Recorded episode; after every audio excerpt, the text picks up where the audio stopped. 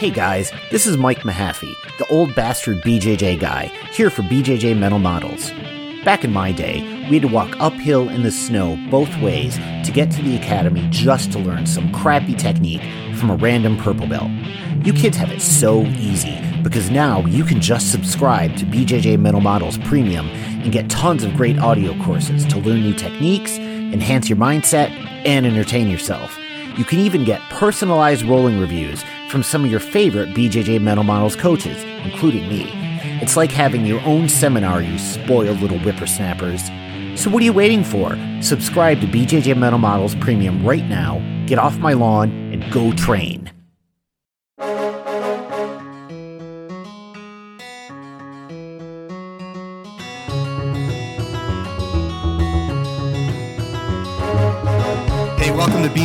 Mental Models, episode 106. I'm Steve Kwan, flying solo today because Matt Kwan's on vacation. Or am I flying solo? I would never do that. I have a very special guest, the specialist guest, the internet's favorite professor, Stephan Kesting. Stephan, how are you doing? Very well, Steve. And uh, one day we'll have to have a an entire podcast dedicated to why I don't like the term professor and uh, why I would prefer when people run into me or email me that it's just Stephan.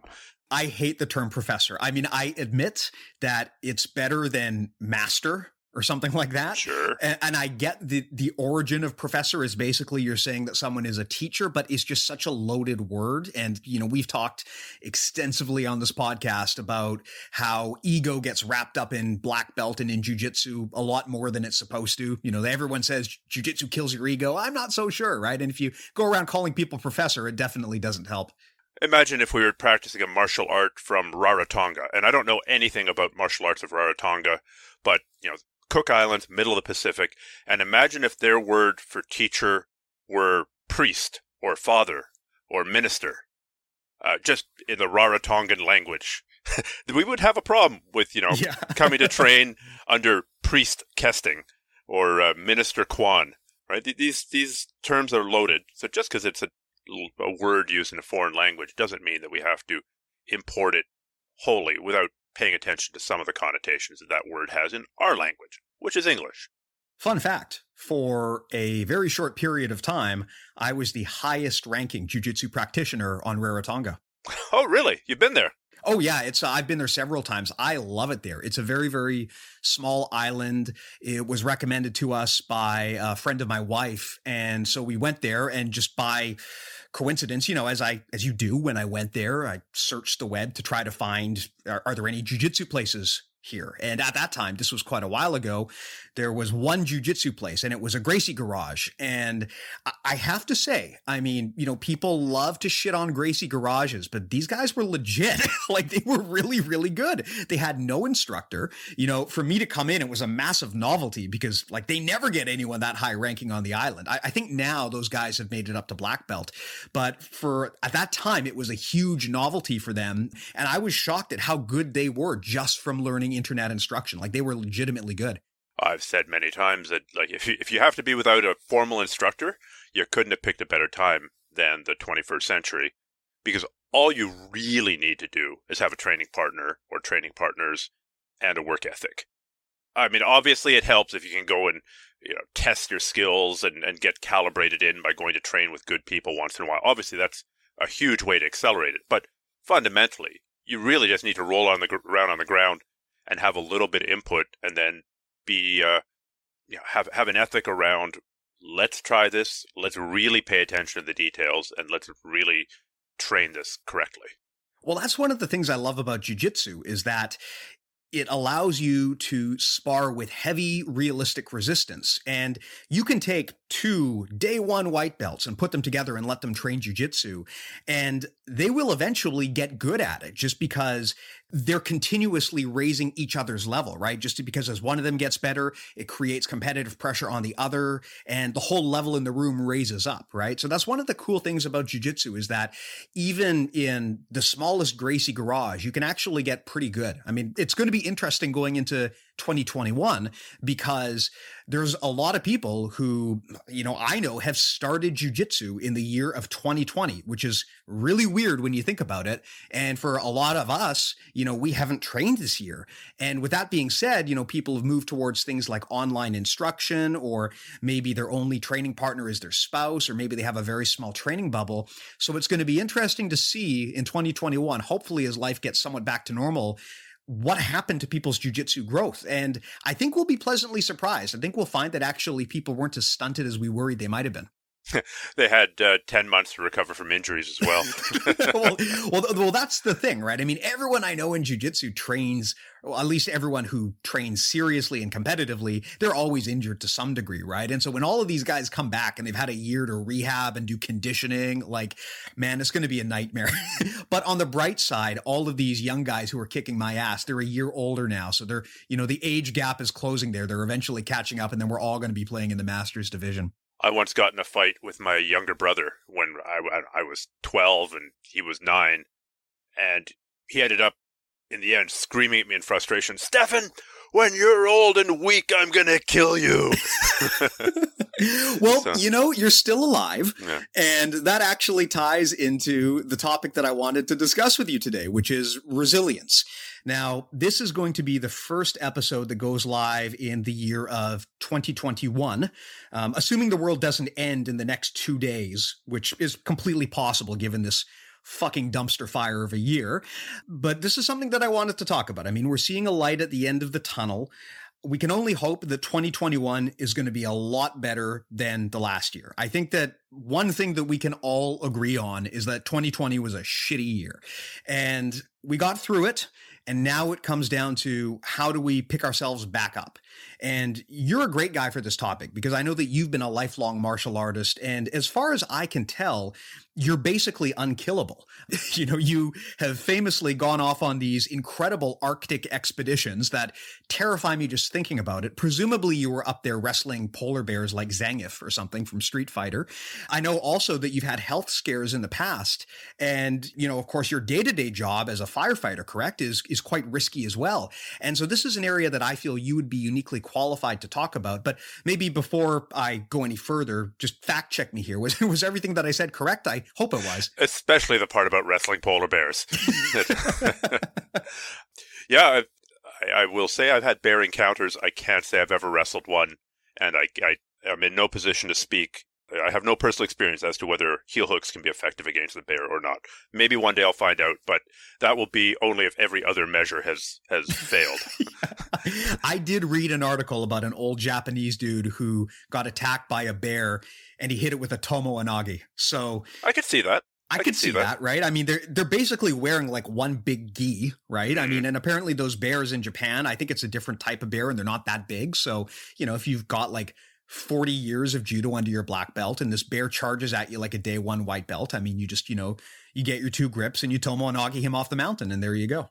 I would, if you can send me that link, that'd be fantastic. I would, uh, I'd write an entire email to my list uh, about just that one that one thing. That's amazing. I'll dig it up for you, but the thing is, I am not entirely sure that it's true mm. because it reads like bullshit. Like I did see it kind of getting carried around in places, but it was talking about how like it's this old Japanese dude up on the mountain picking mushrooms, and he hit a judo throw on a bear, and I'm thinking, man, this reeks of like urban legend, right? Mm-hmm. Oh, rural legend. Yeah, I, I guess rural legend in that case.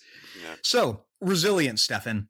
Yeah. Why don't you tell us a, a little bit about your life, actually? This is something that, you know, we never get to hear about from you. We always hear about how to get better at jujitsu.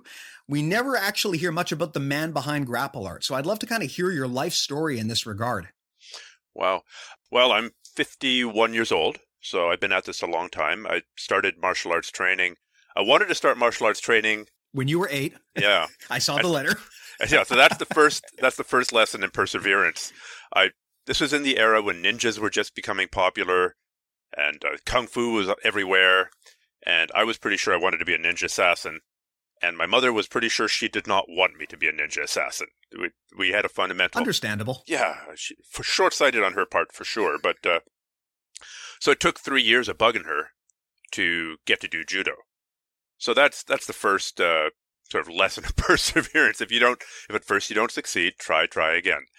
And it's actually with regards to 2020, I think there's a lesson there, and that is a lot of people who were heavily affected by jiu-jitsu, there were kind of two categories of people who were just absolutely devastated. Number one, school owners.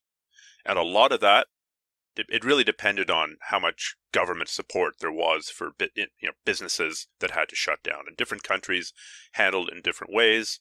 I'm not an expert on this topic. It seems like Canada had somewhat better measures in place for men. You know, I'm sure people fell through the cracks, but it sounds like, as a broad brush generalization, in Canada, there was more support for small businesses that had to close or were adversely affected than in the States.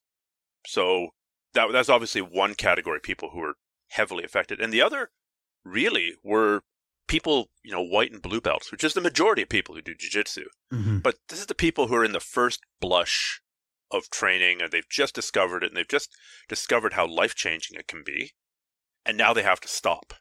You know, maybe they've come out of a depression, maybe they've, you know, stopped drinking as much, maybe they've, you know, found meaning and purpose in their life and now they have to stop and that's devastating whereas people who've been training for a longer time and this is something that emily kwok pointed out to me when we were talking about it on my podcast was that if you've been in jiu-jitsu for five six seven years the odds of you having had to take a break at some point are pretty high the odds of having injured yourself or the odds of life having come along or the odds of you having a sick kid at home or or whatever it is are fairly high so we have this once we've been in it for a while, we have this sense that it's going to be a start and stop process, right? There's no marathon runner who's never taken a break from running marathons. They, they've they've all gotten injured at some point, and they've learned to okay, you know, in a 12 months of the year, I might get 10 months of good training in, and so that's kind of a the perseverance right there is knowing that just because we can't do it right now doesn't mean we can't do it in the future. Just because we can't do something right now doesn't mean that I haven't been changed by having done it in the past. And then maybe that'll make me a little bit stronger to wait out the bad times. Yeah, I think that's a really, really poignant thing to bring up. And it's funny, I was just talking to someone on Reddit about this the other day who was, you know, worried that he wasn't getting promoted fast enough. And I was saying, you know, look, when you have been doing this for a long time, the peaks and valleys all smooth out and you can kind of see the big picture and that linear path that you've taken over time.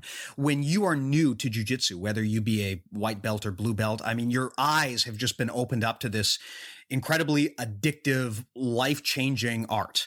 And yeah, I mean, I think that most people who listen to this podcast probably have had that moment where, like, for the first year they trained, jujitsu was the only thing they wanted to do. And they were like on the mats like three times a day. I mean, I, I certainly remember being like that when I started jujitsu. And when you hit that first valley, whether it be an injury or a life event or uh, some just a, even just a, a growth plateau, and everyone goes through that at some point. Mm. When you have that happen, the first time it feels like it's a world ending event and it feels like maybe there's something wrong with you and you can get into, you know, a pretty deep depression about it. But for me, you know, having done this not as long as you, but I've still done it quite a while. Looking at the pandemic, to me, it's it's not the end of the world in the way that I think it would have been if I were a younger person and a blue belt. Mm-hmm. Because being older and having more life experience, like you know, I've been off the mats for almost a full year. This isn't even the longest time off the mats I've had. You know, when my daughter was born, I took a year and a half off of jujitsu. So for me, you know, just, you know, nine months, that's not the end of the world. I did it before. I can do it again. But man, you know, if I were young. Or just having just having faith that it'll come back too. Well, that, that's the thing, right? I mean, it's been around for a hundred plus years in the form that we know it. And prior to that, it existed in other forms like judo. And prior to that, I mean, martial arts have been going on since you know human beings made fire. Like it, it's going to be back. People have been trying to throw each other to the ground and get them to say uncle in one form or another. Yeah, uh, exactly. It's just, you know, it's gotten different over time. And, you know, there's a lot of cultural concerns that factor into every martial art. But other than that, I mean, martial arts, they're, ne- they're never going to go away. And I I think the question then becomes, you know, we've been through this ordeal together collectively. We we're not out of it yet by any stretch, but we're starting to at least see the light at the end of the tunnel. Mm-hmm. And it, it has definitely been tough. I mean, I think it's definitely, we've seen that, and I don't want to get too much into, you know, relationships or politics or anything, but obviously it's, it's led to very high stress levels within the community. It's created a lot of schisms between groups of people who otherwise had always gotten along just dandy, right? And it's fully understandable because people have lost either, in some cases, their favorite hobby, in some cases, their entire livelihoods. And the question then becomes I mean, how do we bounce back from this? Yeah, I don't know the answer to that yet. Uh, I, I, I think part of it is recognizing that we're really not seeing people at their best. I mean, in my first marriage, speaking of perseverance and speaking of uh, survival and, and carrying up forward, when I started, when I became a firefighter, there was this weird pattern. And when I first recognized it, I, I thought, you know what? My wife is far less reasonable after my second night shift. I'd be good, she'd snap at me, or I, you know, she was clearly a lot meaner to me after I came home from my second night shift. I never even thought until it, you know, thought about it a little bit, but my, you know, maybe it's me. maybe it's because I've been going to calls all night. Maybe I've been, you know, going to car accidents and then going to a medical call and picking people up and putting them back to bed and then maybe going to alarms call.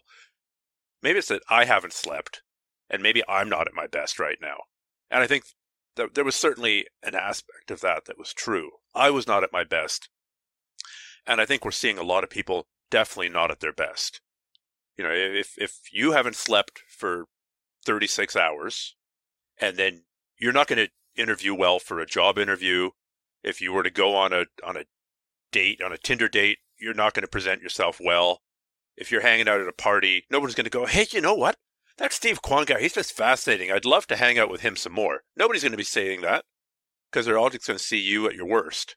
Mm-hmm. So I, I, it'll be really interesting to see once, you know, assuming that there's a sufficient uptake of vaccination and assuming that things like the COVID vaccine, I think the single biggest question is if I take the COVID vaccine today, do I pose any danger to people uh, in a couple of weeks? Is it still possible for me to be a carrier? And I think mm-hmm. we'll know the answer to that really soon. And assuming that that's not the case, assuming that if I get vaccinated, I'm safe and I'm not a carrier for other people, I think we'll see a return to normalcy pretty quickly. And, and hopefully, we as a community can begin building the bridges that have been shattered and start bridging the gaps and you know uh, almost like a truth and reconciliation process within the community. I, I don't know how that's going to work. I think a lot of it really is dependent on what the percentage uptake of the vaccines is. Uh, I think if people don't take the vaccines, I, I think we're going to really stretch this process out and uh, do more damage, and more schools will close. I think a lot really depends on the on the rollout. Yeah, but I, I don't have any I don't have any steps other than recognizing that we really everybody's been stressed to the tits, right? Eh, like we've been stressed out of our minds. And the people you've been talking to have been stressed out of their minds. And even people who don't think they're stressed are still stressed. So hopefully when we calm down, it'll get better.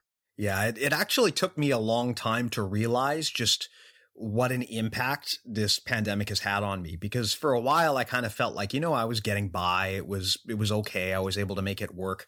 But this constant blurring of all aspects of your life into one where you never leave the house you know you're working at home you're eating at home you're with your family at home it's kind of like groundhog day and mm-hmm. i didn't realize how important it was to have that routine where you actually go places and do things because it kind of creates a finite stop to one activity and a beginning to another. And it establishes kind of like boundaries in your life, at least in a physical sense. And when you're just at home all the time, you lose that. I mean, for many of us, you know, Matt and I did a, a whole podcast episode on this. For many of us, jujitsu is our third place. You know, yep. you've got work, you've got your home, and then you've got the place you go to blow off steam and to to build your social relationships. And I think it's safe to say that for most listeners, that third place is probably their jujitsu gym, and that's gone, right? You know, for and for me, my first and second places have now merged into one. So I really only ever have one place, and I wasn't really equipped to understand how much of an impact that would actually have on my day to day and on my mental health. Just, you know, even if technically you're able to kind of keep the machine going and, you know, uh, it still winds up feeling different. And I just, I feel tired. I just want to sleep all the time. Um, I'm actually really grateful to you for introducing us to Dr. David Ley because we had him. yeah. Yeah, we had him on the podcast and he was talking about this, and I realized like this guy is speaking to me. You know, I never thought of this stuff, but what he's describing as, you know, depression is exactly what my life is like right now. And I've never thought of myself as a depressed person. David Ley has made the point that, you know, something like cognitive behavioral therapy is like the one kind of therapy or psychological intervention that actually has any kind of data behind it. Mm-hmm. And to grossly oversimplify it, the the point of cognitive behavioral therapy is if if you're feeling sad, if you're feeling depressed, go out and do things and kind of pretend like you're not depressed and you'll begin to feel better, Mm-hmm. right? Like go and go out of the house, go and hang out with people, go to a party, go and do things and your your brain will kind of get swept up and entrained in the actions that your body is doing. Whereas 2020 is kind of the opposite. Behave as if you're depressed. Don't leave the house. Stay at home. Don't do the things that you used to enjoy doing. Don't go on vacation anymore. Don't go and hang out at the coffee shop, whatever it is. You know, don't go do jujitsu. And so it's reverse cognitive behavioral therapy. It's acting as if you're depressed and probably makes you depressed. Yeah, yeah. David had three great quotes from the podcast that I actually wrote down because I love them so much. He said that the way that we most effectively treat depression right now is by getting people to act as though they are not depressed. He also said, even though you don't feel like doing the things that you normally enjoy, you need to do them. And Mhm. to your point, the other thing that he brought up, which is completely relevant, is he said, in this pandemic, we're doing it backwards. We're now acting the way we would if we were depressed. And, you know, I agree with that. And I've been taking his advice where, you know, I'll, I'll wake up some days and I just want to go back to bed. I just don't want to do anything. And I think about what he said and then I make a decision to get up and do something productive. And it does make a difference. Before this pandemic happened, I think all of us could relate to that in the context of jujitsu, where some days we're just not motivated to go to the gym, but we know that we should. And when we do, we feel better. And I'm finding now I'm having to come up with other activities to do to raise my mood. I, I think that's one of my big tricks that I use for maintaining motivation and persevering through difficult times. And it's it's the idea that momentum is an incredibly powerful thing. Sometimes I call this the just a tip principle, right? Just a tip, just for a second, just to see how it feels. So you're you're not you don't have to go do a full workout. You just need to put on your workout clothing and go to your home gym. Or you don't need to go for a run. You just need to put your running shoes out. You're not you're not going to run all 10k. You're just going to go run around the block. But then guess what? As soon as you're running around the block, you're like, "Ah, fuck it. I'll go run around 5 blocks." And they're like, "Okay, it feels better now." And then you before you know it, you've usually done 10k. So this idea of just getting the motion started. Just start. You know, how do you eat an elephant? One spoonful at a time. What's the most important spoonful? It's the first one. Mm-hmm, mm-hmm. Yeah, just getting started is so important. And I think that that's where most people kind of get caught up, right? Is they get so much in their head about just taking that first step. But the first step is always the hardest. Once Yeah. you've got some momentum going, it's easier to continue in that direction and you eventually start to enjoy it, right? If it's something that you like to do. And I agree with you 100% that if you're putting something off, just make the commitment to go and take the first step, whether it be just walk into the gym. You know, you can just make, you can make the mental commitment to just walk there and sit down on the bench, right? But just make the mental commitment to take that first step. It makes a, a massive difference. I use a slightly more nuanced version of it for myself, actually. I tell myself, you know, I'm just going to go to the gym. And if I really don't want to, then I can still go home. And that's the same for a jiu-jitsu gym back before 2020. It was the same for going to the regular gym. And a couple times a year, you know, maybe twice a year, I will go to the mountain trail that I'm about to hike up. Or I'll go and I'll get my gym clothes on and I'll go and I'll sit down on the, the, the bench and I'm ready to start my workout. And I'm like, you know what? I really still don't feel like it. And it's okay for me to, to then call it off, then turn around and go home. But by giving myself permission to do that occasionally, just a couple times a year, it actually means I get out more because it leaves me this escape valve, right? It, it presents the possibility of escape. And most of the time, 99% of the time, you don't end up using that, that out option. So if people are, have some concerns about this whole just get started, just go to the gym, try just go for, you know, just go to the gym. And if you don't feel like doing it, you can still go home. Mm-hmm. It, it may work for you. It, I know it works for me. Yeah, I have taken similar approaches before where basically what I need to do is convince myself to take that first step. Mm. And I've had the same thing too, where very rarely, sometimes I'll go to the gym and I'm just not feeling it that day. And, you know, I tried, I went there, but just my head wasn't in the space and, and you know, I just take off. And I think that's actually a healthy thing, right? Because, like you said, you know, you've taken the first step and at the end of the day, some days you just aren't feeling it, and you need to accept that that can happen, right? And not and not beat yourself up over it.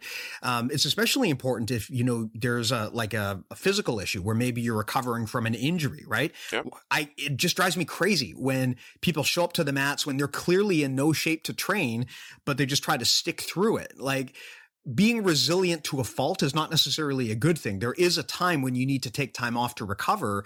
And yes, of course, you want to be resilient. You want to actively pursue your goals, but you also have to know when it's time to take a step back and recharge the batteries. And so, yeah, you need to give yourself that escape hatch um, because otherwise you can wind up actually hurting yourself in the long term. Yeah. Well, there was a famous philosopher who said, uh, "You got to know when to hold them, you got to know when to fold them, know when to walk away, and know when to run." So, Abraham Lincoln, I believe. no, we got to credit Mark Twain. Whenever you can't uh, give the source for a quote, you just credit Mark Twain, and you're probably right. So, yeah, that's you. You brought up my Arctic canoe travels. So the last big trip I did in 2019, I was really not. I was in pretty good cardio shape going in there, but my muscular endurance and my muscular shape was not good at all because I'd had a pretty serious shoulder injury six months before heading out on that.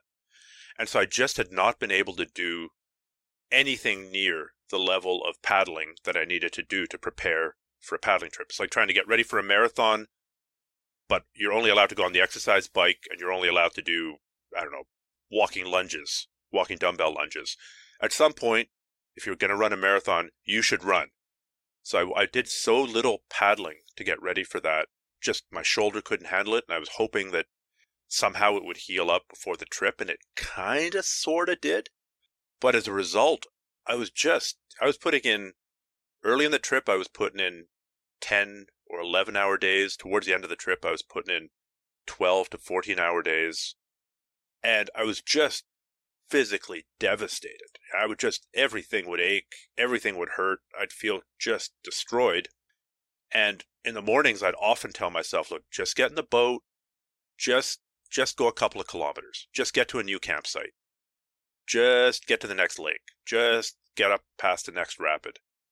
And then, of course, you'd end up paddling for the whole day. So that, that was a very powerful illustration of the just a tip principle Mm-hmm, in action. And also breaking breaking something down into smaller pieces right? If you think good lord i've been training jiu-jitsu for two months. I can still barely do a an escape from side mount how am i ever going to become a black belt? This is impossible. There's I can't even do this. There's look at how good that black belt is. I should just pack it in. This jiu-jitsu sucks. Yeah, you've looked at the step white belt black belt. Mm-hmm. and the more steps you break something down into, the easier it's going to be, right? Obviously, if you think white belt, blue belt, purple belt, brown belt, black belt, that those are more steps, but that's still too many steps. Uh, you could think, you know, white belt one stripe, white belt two stripes, white belt three stripes. That's more steps, but I think that's still too many steps. You should be thinking triangle choke from butterfly guard, and that's still too many steps. You should be thinking, how do I get my grips for the triangle choke from butterfly guard? And that's all I'm going to be doing today. If I can get to, you know, depending on what setup you want, if I can get to the two on one for my butterfly guard, that's a success. If I can get to my overhook from butterfly guard, if that's the style that you want to do, that's a success.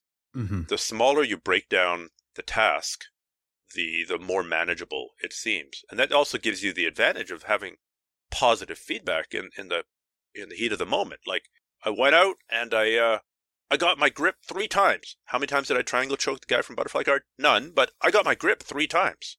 So that's three successes as opposed to one giant failure. Yeah, yeah. It's interesting when it comes down to failure, so much of it is just interpretation, right?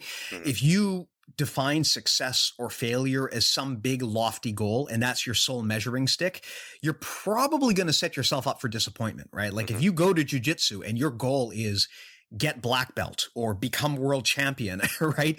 There's a, there's a much much higher chance that you're going to fail at that goal mm-hmm. than if you were to set goals that are more manageable and broken down into better steps.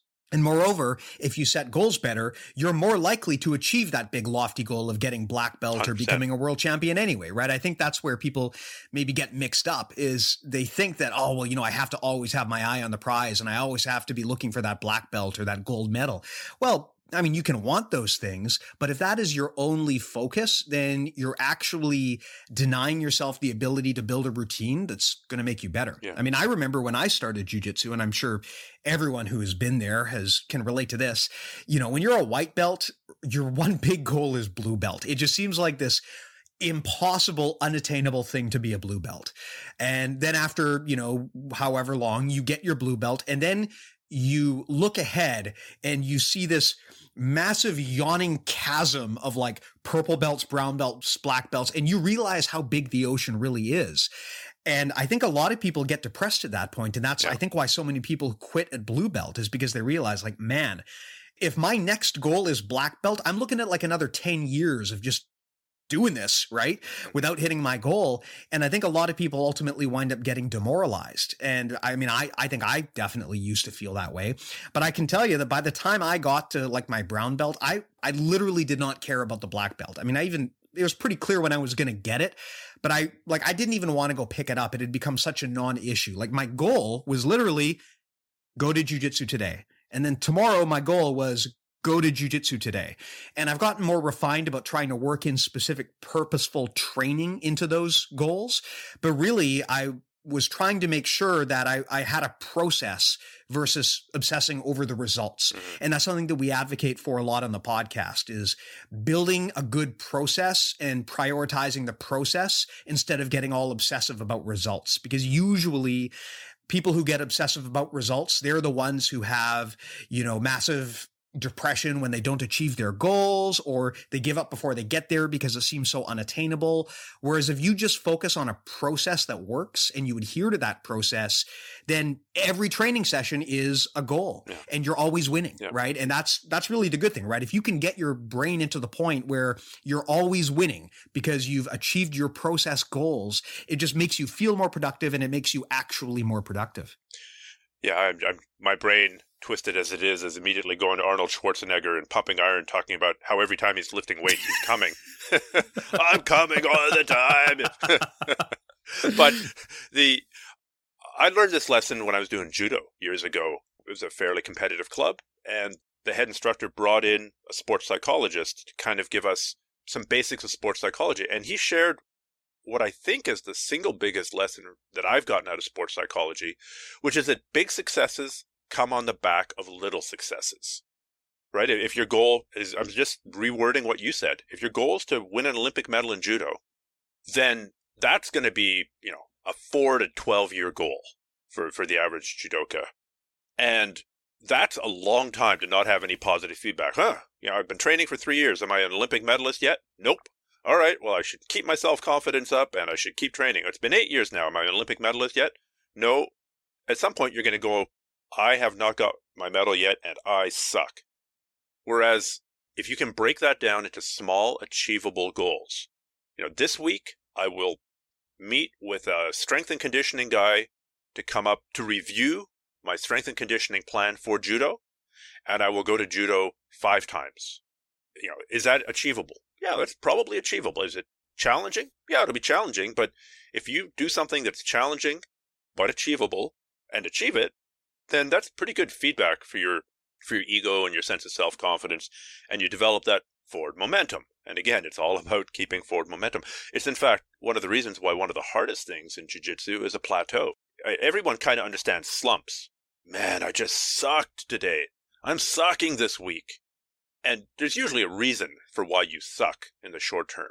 You know, it, it might take you a little while to figure it out, but maybe you're fighting off a cold, maybe you're distracted, maybe you're guarding an injured body part, you know, maybe you're overtrained, maybe you're undertrained. There's usually a reason. But plateaus, they go on for longer than slumps usually, and they're way more emotionally devastating, mm-hmm. I think, for most people because you're just training hard every day and you're not getting any better, and people around you are getting better, and you've lost that sense of momentum. So at, at that point, really, you have to change something up radically. Yeah, it's funny. I remember way back in the early days of this podcast, we talked about plateaus. And, you know, this is such a common problem, and people get really obsessive about plateaus and overcoming them.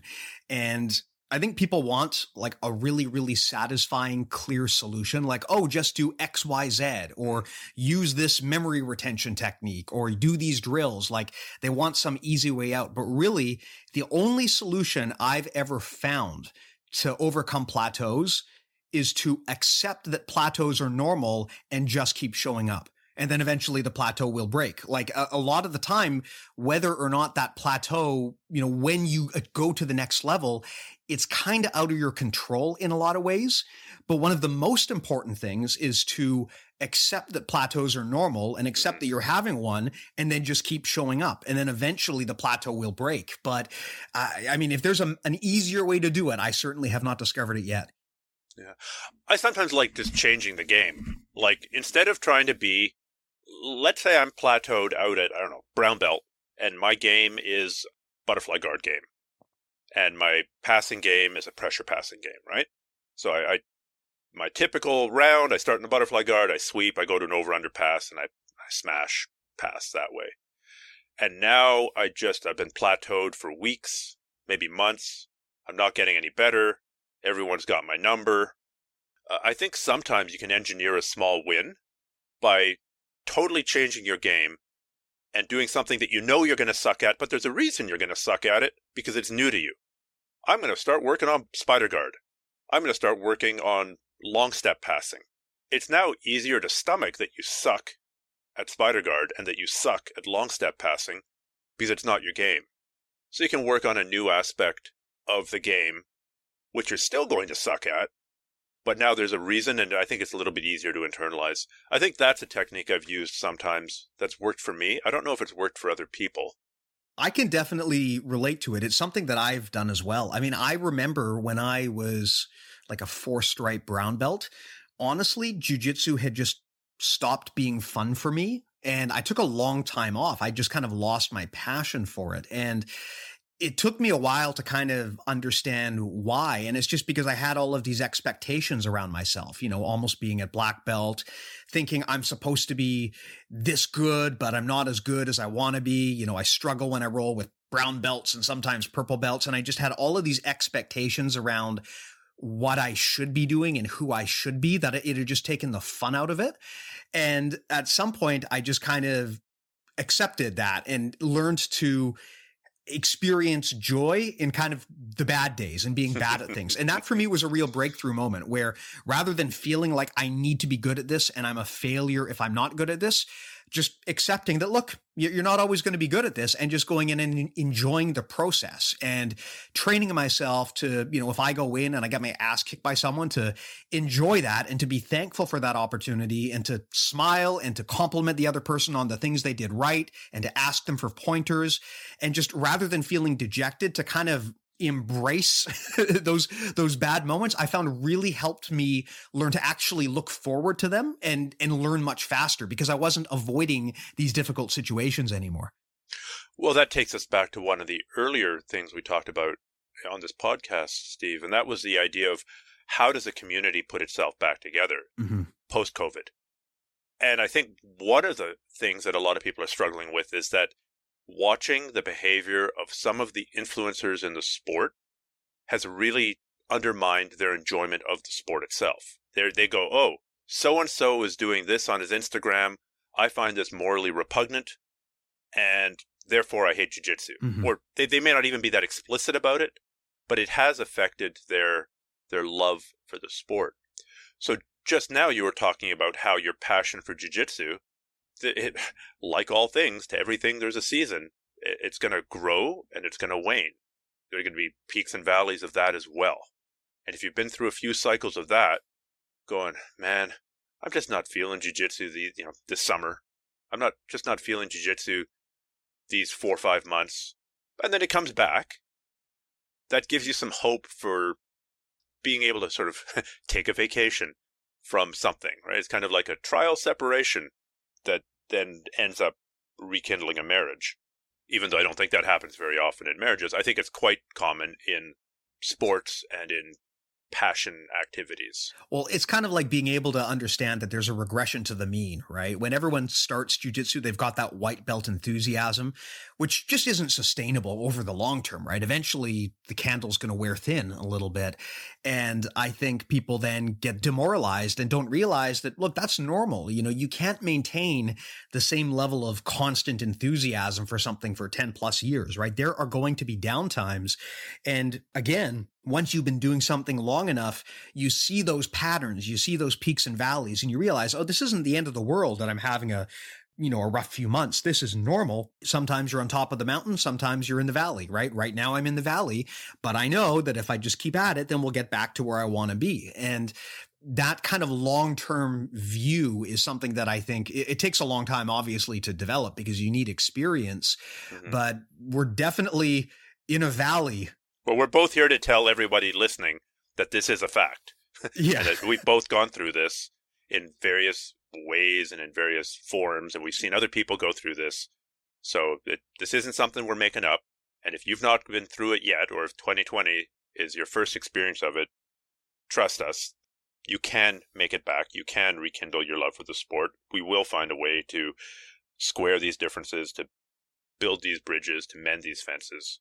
Yeah, yeah, yeah. You know, something that I always have to keep in mind is that, like you said earlier on the podcast, people are at their worst when they're under extreme stress. That's when you find out what the dark side of everyone's personality is. And nobody's perfect, but everyone's negative traits are amplified when they're under stress. Mm-hmm. And, you know, actually, one of the signs of a good leader is their ability to cool the room when it's stressful rather than escalating it, right? If someone 100%. goes into a stressful situation and they make it worse, they're not a very good leader. A good leader is a person who can cool down a stressful situation.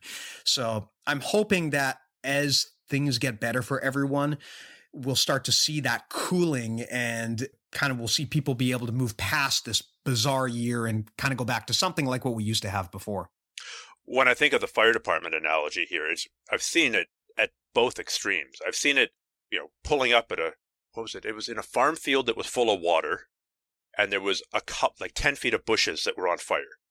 If we had done nothing, that fire would have gone out in about fifteen minutes. Right? It's a bunch of bushes on the side of a gravel road in the middle of a waterlogged farm field. Not an emergency at all. And the captain was an excitable fellow and before you know it, he's screaming at the top of his lungs about, you know, do this this way and do this that way. And he would always lose his mind. And he was one of the worst captains to have on any scene because it would take a non stressful call and make it stressful. And it would take a legitimately stressful call and put it up into the stratosphere. Mm-hmm. On the other hand, there were some captains you'd pull up and on the radio they'd be talking, you know, Dispatch, this is Engine 3. We have a fully involved apartment building, four stories high. There's people on the balcony awaiting rescue. We're going to start rescuing them. Please keep the other units coming. And, like, that is one of the most stressful situations you can imagine is, you know, people hanging on balconies and there's fire behind them.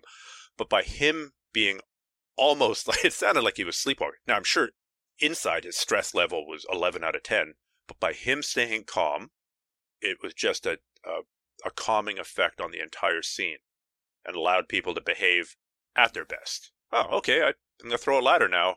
Uh, I've done this before. I've done this in training. I, I know, totally know how to do this, right? Let's let's do this efficiently, and kind of trying to find the right level of arousal for a given task.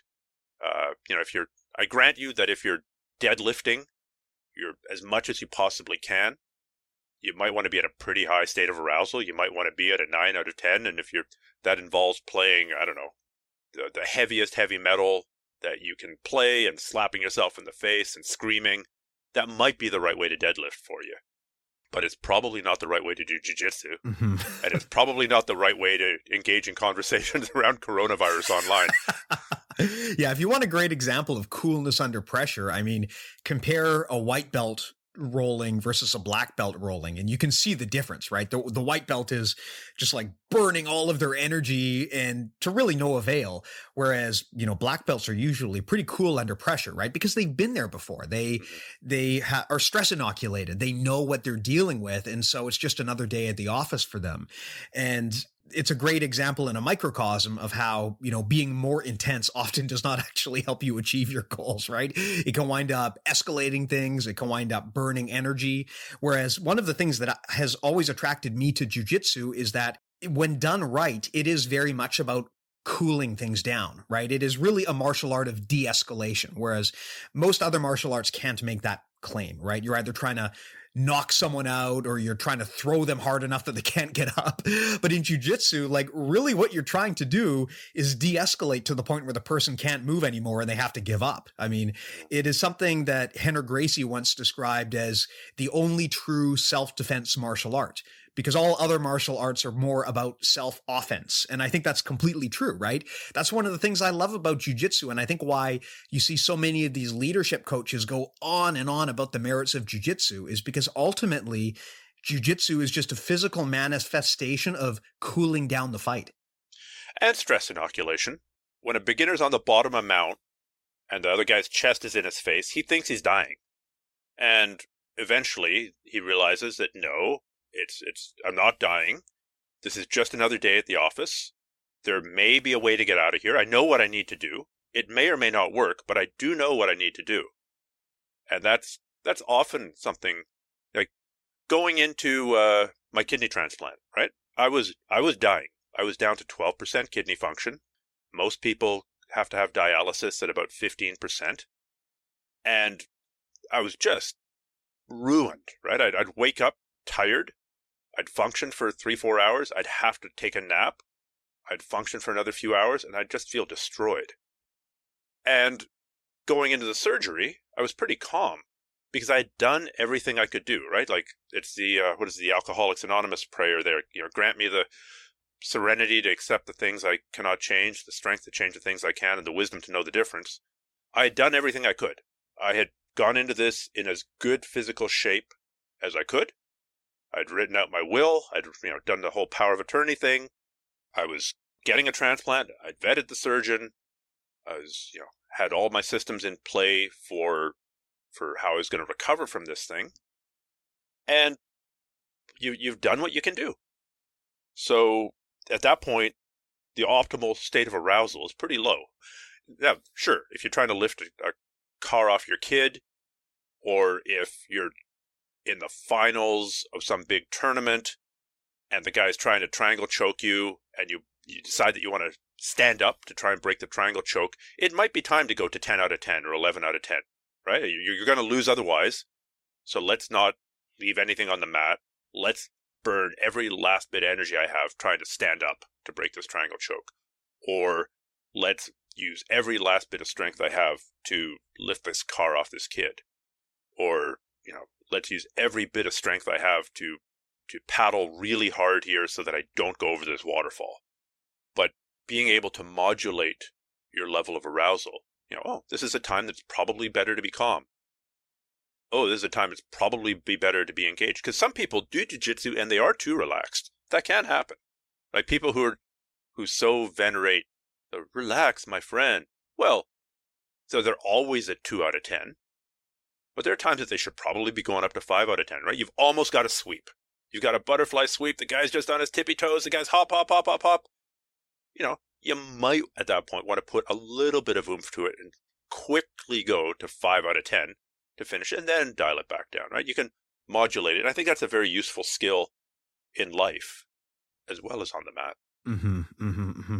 Yeah. And I like the example you brought about how you got to a point where you felt like I've done everything I can in my preparation here. And now I'm relaxed because I couldn't have prepared myself any better. So what else is there to do? I think that's another benefit to the process of preparation and of having a good process is that you can get to kind of a point of peace where you feel like, look, whatever happens at this point, it happens. But I did the best that I could do. And mm-hmm. there's kind of a joy in achieving that. It's a lot easier to be relaxed when you don't have any doubts about your preparation and you knew that you did the best job you could to get there. Mm-hmm. And at this point, you know, there's a lot of random factors that are out of your hands, but it comes down to now, did I do everything I could have done? And you either did or you didn't. Yeah, a hundred percent. I mean, if you enter a jiu-jitsu tournament and the current world champion, you know, if, if Buchecha ends up in your bracket, He's just he's on vacation. He decides to jump into a tournament. The odds of you winning are pretty low, but you can still feel good if you've done everything that you can to prepare for it. I think that was one of the mindset tricks that Brandon Mullins talked about when we did our book together. Is that you know remind yourself that this was your choice and that you've done everything you can to prepare, and now now you you roll the dice. And some you know some days you get the bear, and some days the bear gets you the, the, the days of having 400 records. now, now with the internet, now that those things are checkable, you know, nobody has a 400 record. Mm-hmm, mm-hmm. Well, let me ask you a question here that ties into some of this. I mean, you're of course best known for Grapplearts, right? Now, mm-hmm judged on the comments from your Instagram feed, I believe that you are a jujitsu billionaire and you're just sitting on like a giant pile of money like Scrooge McDuck, right? Big Grapplearts. But what I'm wondering is in reality, I'm sure that you've had a lot of ups and downs over the years too, right? I mean, you've been doing this thing for man, at, at, least as I mean, you'd already been well established in your instructionals before I even started jujitsu. And I'm wondering, in terms of resilience from a business standpoint, have you ever had any experiences where you thought like man just like you know something you just got the the wind knocked out of you based on something that happened? You were worried whether you could keep going whether you could keep doing it whether it would be viable? Uh for sure. For sure. I think the biggest uh, gut check moments were times when I ran into giant unexpected expenses in my life. Uh, I remember, for example, uh, getting divorced, and I, am I'm, I'm at peace with it now. I'm on good terms with my ex-wife. You know, we take care of our kids together. It's it's all good now, but it wasn't good then, right? It took a ton of discipline to try to hold my tongue as best as I could, and like a lot of divorced guys who were the financial engine in the family, I really felt like I was getting the shaft. But it wouldn't have been good for the kids for me to keep on yammering on about this at every opportunity. So I kind of just had to suck it up. And that was one binary decision point where it's like, okay, I've kind of been doing this Grapplearts thing for a while, but it's time to get real serious about it. I don't know if I can survive this financially. But if I don't do anything, I'm not going to survive it. If I give it my all, then maybe I will survive it, right? On, on, on the one hand, there's an opportunity, and on the other hand, there's no choice. And I've been through that a few times, and every time the answer has been to ramp it up to the next level, right? Like, oh, guess what? Uh, Apple just has refused to let me update any of my apps in the Apple Store. It's going to cost $100,000 to produce the Grapplearts BJJ Master app, which is actually how much it cost over a year and a half. You know, is this going to work? I don't know, but what are my options, right? If, if I don't do anything, I, I'm finished. If I double down on this and go harder, I, I may survive. And I did survive. Of course, it's pretty funny now to watch people saying that I I haven't heard it that much recently, but initially there were some conspiracy theories that uh, Kesting was a big advocate of COVID because he was trying to drive people off the mat where they could train and learn from their instructor to home where they would just buy his instructionals. And of course, that really isn't true. I mean, 2021 has not been a good year financially. I just want to make that clear. You, I know you were joking there about the Scrooge McDuck thing, but I do feel compelled to say that when you alienate half your audience, as I have done, and when you alienate the half of the audience, that's still mostly training and thus having the most pressing problems for like, how the hell do I submit somebody? That's not a good business decision. Uh, that, so it was absolutely the wrong business decision, but it was the right moral and ethical decision. So yeah, I, I to, to generalize, to jump back to the general point though, jiu-jitsu is stress inoculation. It does teach the value of perseverance, right? It, it does make you tougher and it does make you more confident. I think the confidence thing was something that you pointed out when you came on my podcast to talk about it. It doesn't make you a better person, but it does make you tougher. It does give you a sense of the value of perseverance and teaches you how to train it. It is stress inoculation. It's a series of small challenges. And that's the exact same thing as business. I don't care what business you're in. There's going to be ups and downs. There's going to be challenges. Your best employee is going to quit. You're going to find out that, I don't know, a bunch of employees have been stealing from you. Your biggest customer leaves. Your supply chain gets all screwed up. It's real time problem solving, just like jiu jitsu. If we're training next year, you are going to give me a problem that I've never seen before. Oh, I've never seen this kind of grip before. Uh, what the hell do I do? Well, let me figure it out. And I might give you a problem that you've never seen before, not very good at dealing with. So we're both trying to figure out problems in real time. And that's really no different from running a business or being a parent for that matter, or being in a relationship. There's always going to be challenges, right? If you, the only way not to have a challenge in what you're doing is by setting your bar and your, your standards so incredibly low. If you're happy just working at McDonald's for the rest of your life and then coming home and playing a video game and living in your mom's basement, I'll, I'll agree with you. That's not super challenging. You're might, maybe not going to run into major challenges very often. But if you got any kind of ambition, then you're you're kind of agreeing to take on problems. Hey, I mean, arguably, depending on the video game, it might be challenging. Some video games are very, very hard. I have so steered away from video games. I think I would be so easily addictable. I, have I've not played a video game since the era of asteroids. you, like, I was in the store, the, in one of the stores a couple of years ago, and I was looking up on the shelf. And they had some like Roman army simulation game. I was like, you know, that's really it. And I just smacked myself across the face. Like, no, I'm not. This is this is the just a tip, just a tip, just for a second, just to see how it feels. I'm pretty sure that video gaming would feel pretty damn good and that would be the end of my accomplishing anything in life you know it's funny i have learned not to be so quick to assume that other people are wasting their time in their hobbies. I mean, a lot of people would look at us and say, why would you waste all your time doing pajama strangling, right? What a stupid thing to do with your time. Sure. And one thing that I've learned in the career that I've had, I mean, I used to be a project lead at Electronic Arts. And so I managed the web platform for a lot of their games. And at my full time job now, I work with a lot of YouTube influencers and, you know, a lot of them are gamers. And man, like it's no joke. You know, some of these guys, like, yeah, they're technically what they're doing is playing video games. If you if you wanted to distill it down to at the end of the day what it really is, sure, they're playing video games or but you know they're they can be making millions of dollars a year easily right uh, you know if you do it the right way at scale it's really impressive the different paths people can find to business success so sure yeah if, if that's the thing that brings your life joy or brings your life meaning I'm actually on board with you doing it. What I'm not on board with you doing it is as a distraction mm-hmm. that takes you away from a con- like all the people who are like, man, I'd love to do X, Y, Z. I just don't have any time. Well, you do have time. If what are your priorities? Is it your top priority? There are 168 hours in a week, and let's say you got to sleep for eight hours a night. So that's 56 hours.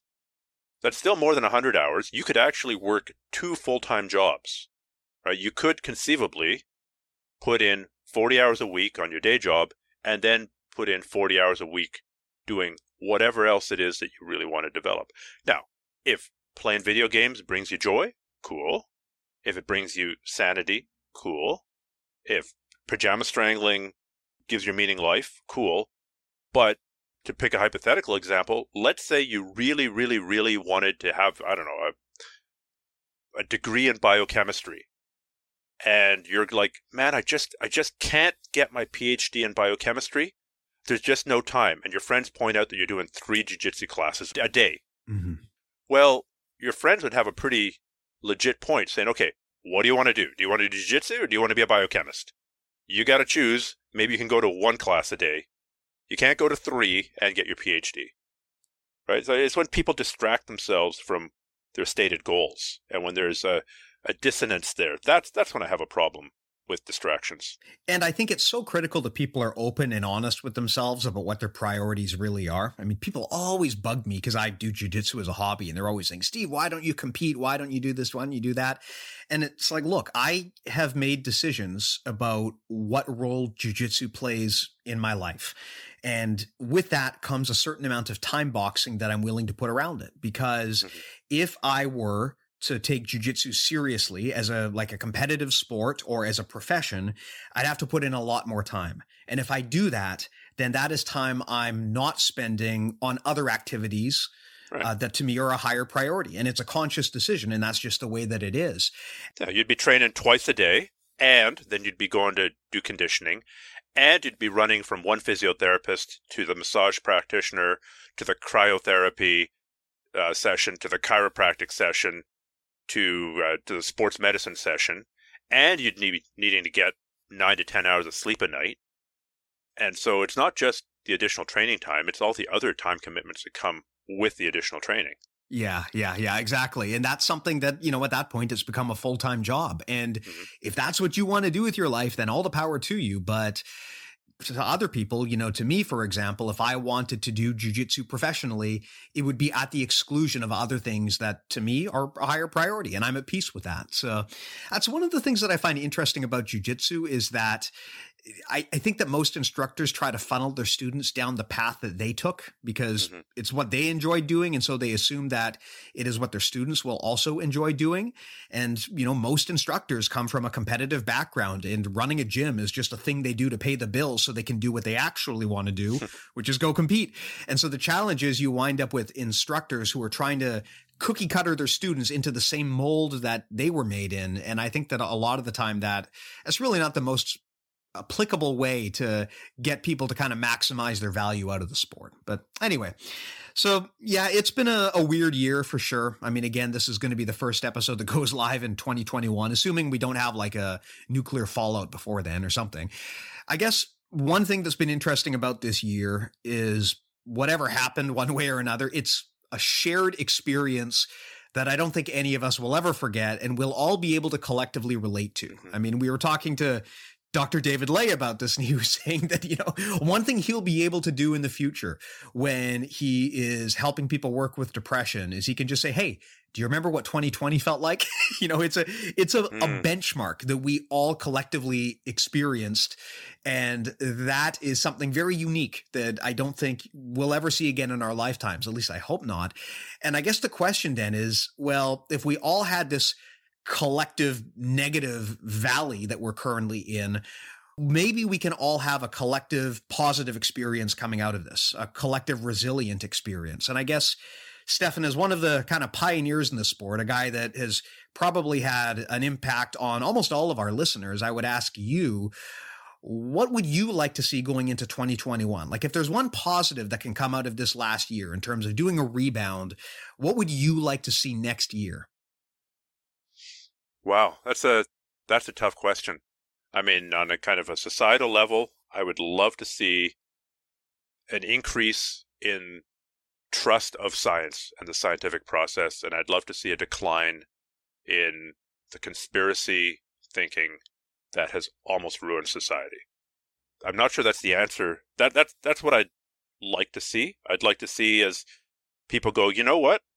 The vaccine really did change my life you know, I can now go start doing things. Maybe these scientists actually do know a thing or two.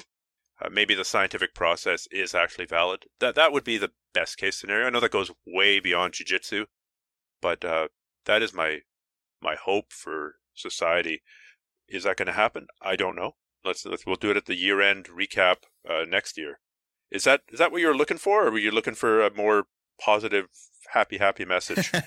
Well i don't know. You tell me right? It's what it's what you're looking for but i i can agree with that. I think that even going beyond you know things like science skepticism i think kind of the bigger thing is i would love to see a reduction in tribalism and i would love to see more productive discussions because it really feels like all of the issues that we have right now stem from the fact that there's a big divide. Mm-hmm. The world has kind of progressively moved into two different camps, and there's not really a lot of nuanced, productive discussion between those camps anymore. It seems almost irreconcilable. And I'm hoping that now that we're kind of at the hopefully the tail end of this pandemic, people will be more willing to have more productive discussions, have an open mind, be respectful and engage each other. And I think that if you can make that happen, then I think that you'll see hopefully a, cooling of the room and that maybe people will begin to come back together.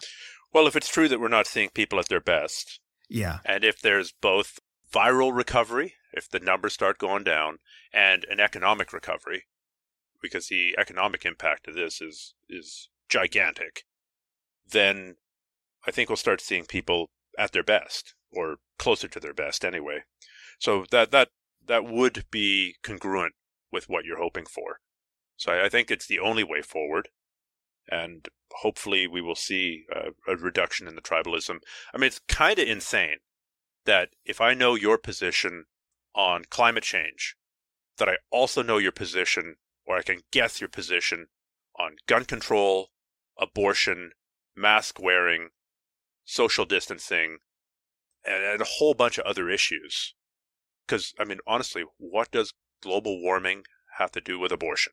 it really is actually insane and problematic because you're right. Like it, the world has basically moved into two camps. If you know my position on one matter, then you can probably guess my position on almost any other matter, even if they're technically totally unrelated. And that really should not be the case, right? Because that. It's not 100% true. I mean, I know some Second Amendment fanatics, they'd call themselves that, who, who love their guns, who've been out there sharing studies about how masks work and how, you know, we should not be listening to QAnon and stuff. So, so there are exceptions, and I'm hoping that the exceptions become the rule. I hope that people start kind of picking and choosing their beliefs from the buffet table of beliefs, as opposed to, you know, to go back to conspiracy theories. I get it.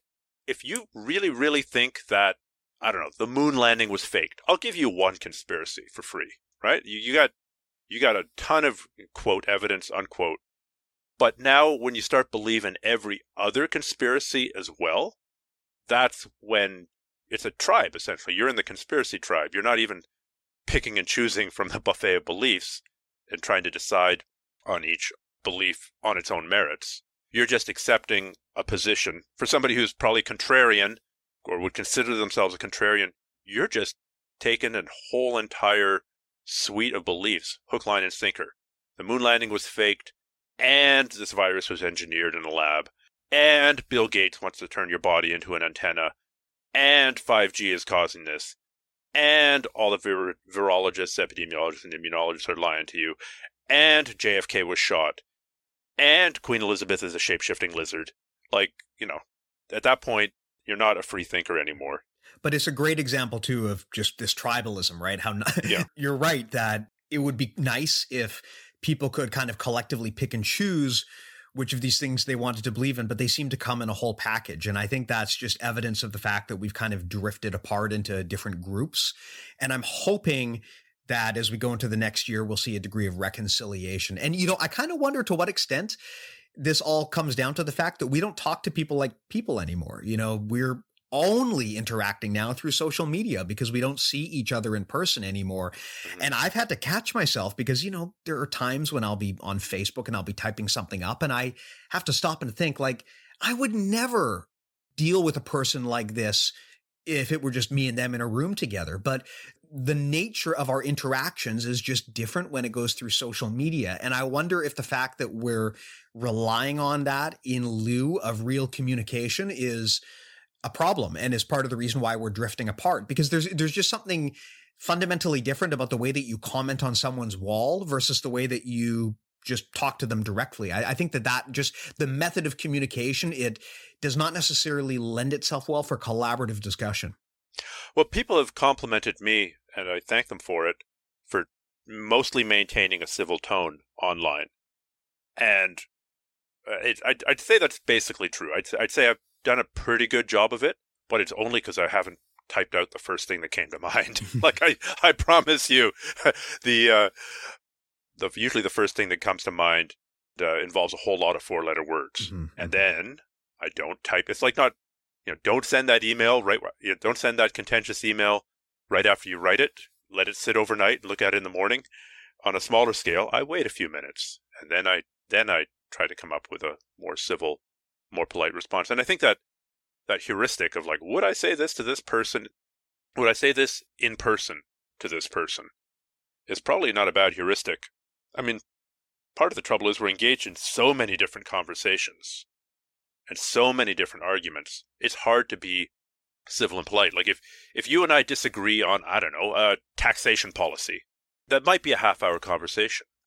But if you go on to Facebook in search of a fight, you could get in thirty different fights in a half hour. yeah. Uh, if, if you keep your sentences really short, then uh, you can be much more efficient at getting your point across. It's not more effective, but it is more efficient. Yeah, it's interesting. I, you know, for our patrons, we have a Discord server, and if you haven't used it before, Discord is it's basically kind of like an old school chat server in terms of the way that it works. You know, it's just a bunch of people just typing messages, and I realized that I really enjoy chatting with people on that Discord server, and I really don't enjoy chatting with people on Facebook. And Mm. I think the difference is first of all the, the relationship i have with these people obviously i'm much closer with them than i am with the random people who might follow us on social but i think there's also something about the wall and comment model that you see on facebook and instagram that just lends itself to negativity and i don't know what it is i think it's that you know like look if i go into a chat room stephan and there's you know 100 people there and you're one of them and i'm one of them and i just post a message we can have a discussion. But if i go onto a facebook and i post on my my wall and then people comment on that there's kind of an inherent sense of ownership of my ideas because I put something on my wall. And then there's kind of an inherent sense of judgment on those ideas because people are commenting on it. And I don't I don't really have my finger on it yet, but it feels like there's just an inherent negativity that comes along with with that type of discussion. And it just it seems a heck of a lot less productive than just sending messages directly to a person or just in a group chat. Yeah, I, I I've seen forum-based discussions or chatboard discussions go south as well. Yeah, it's not it's not bulletproof by any means. No, well, we're just talking about nudging things in the direction of civility. There's no one fix-all, cure-all, Mm-hmm. but but we are. But I think you're correct in the sense that if we're both members of the same forum, it's kind of like how you would deal with a family member. It's like, okay, I disagree with you on this and this and this, but I'm going to keep on seeing you at, you know, Christmas dinners. I'm going to keep on seeing you on a regular basis. I have to find a way to make this kind of sort of work in most cases. Mm-hmm, mm-hmm, mm-hmm. Yeah. Well, here's to a better 2021, Stephan. Uh, I can only second that with with both hands. Yeah. Well, before I let you go, I mean, probably this is an obvious answer, but if our listeners want to learn more about you or if they want to see your work, how can they do that? Well, grapplearts.com is a pretty good start. Another good place is Instagram, where I'm Stephan underscore Kesting. I'm getting more active on Twitter recently, so if you search for Stephan Kesting there, you'll find it. Also, the podcast, the Strenuous Life podcast. I've just cleared 300 episodes, so that's pretty exciting. I've been at that for a while, and I've taken it increasingly seriously as time goes on because I think it's such a valuable format. I mean, if people are getting to this point of your podcast here, we've just had their attention for more than an hour, Mhm. which is really an honor. Uh, good luck keeping people's attention for reading an hour long post. It's going to be much less. The, the effects of video and of the written word are much more short term. So it's really quite an honor when people listen to a podcast on their drive to work or during their workout or while they're cooking or while they're cleaning or while they're doing whatever. So yeah, if they if they enjoy yours and Matt's podcast, they might enjoy aspects of the Strenuous Life podcast. So go check that out. Yeah, I think podcasting is a highly underutilized means of instruction for jujitsu. And uh, Mm, it's one of the reasons why I think we've had the success that we've had is because it's a different way to learn and to think in a sport where people are used to being taught visually. It right. is pretty easy for me to just put a camera on myself and, you know, show what I'm doing and then tell someone else, hey, do that. mm-hmm. But unfortunately, that's not always a very good way of instructing because it kind of teaches you to turn your brain off. One of the things that I love about your instructionals is that they go much beyond that. They're not just monkey see, monkey do instructionals. They really break things down and explain things. And one of the reasons I love the audio medium is it forces you to do that, right? If I want to mm. talk about jujitsu, I can't just do something and say, just copy what I just did. I have to actually explain it and then I have to really understand it because I don't have the benefit of a visual aid. So I think podcasting is a very powerful vehicle for instruction that is often unexplored in our art. But anyway, thanks again for joining us. Of course, if you want to support our show, you can go to patreon.com slash BJJ Mental Models. It's the single best way you can support and keep the lights on for our show. We also have a ton of premium content on there, as well as things like access to the Discord community that I mentioned earlier. Again, that's patreon.com slash BJJ Mental Models. Again, Stephan, thank you so much for your time. Great to finally have you on the episode. Happy New Year to you and yours. Happy New Year, of course, to all of the listeners. And I'll talk to everyone next week. Happy New Year, everyone.